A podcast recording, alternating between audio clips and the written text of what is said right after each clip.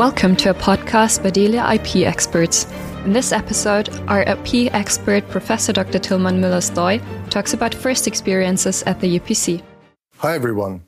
Welcome to this IP quick tip relating to our first experiences at the UPC. It goes without saying that all of this is very exciting and still in its early stages. However, certain trends already seem to be robust.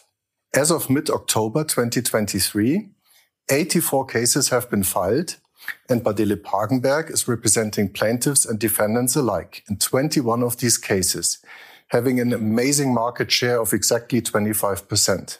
Not only were we first in filing the initial cases on day one, we also attended the very first procedural and substantive hearings at the Court of First Instance and the Court of Appeals. Indeed, we even won the very first inter partes preliminary injunction based on the very first asserted unitary patent for our client's 10x Genomics and Harvard University, with effect in all 17 member states. So we do have relevant experiences to share. Most importantly, the UPC is functioning very well so far, in contrast to the electronic case management system, and delivers timely, high quality decisions. In our cases, the international panel of judges, including technically qualified judges, was perfectly prepared and very engaged in the oral hearings. They presented their preliminary opinion in detail and gave clear guidance to the parties as to what to focus on in their oral arguments. In fact, all of the judges asked many questions, thereby drilling down right to the core of the technical questions at issue. They clearly tested the parties' responses for their decision making process. Given their technical expertise on the bench, this means that the parties are well advised not to provide evasive answers, but to explain their positions in an expedient and convincing way, and to avoid bogus arguments impairing credibility.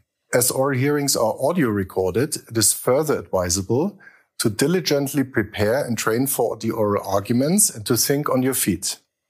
Using mock trials and US style court reporters has proven to be helpful in that regard. Interestingly, and contrary to some expectations, there are no judges dominating other judges on their home turf. The panels we experienced functioned like a sports team.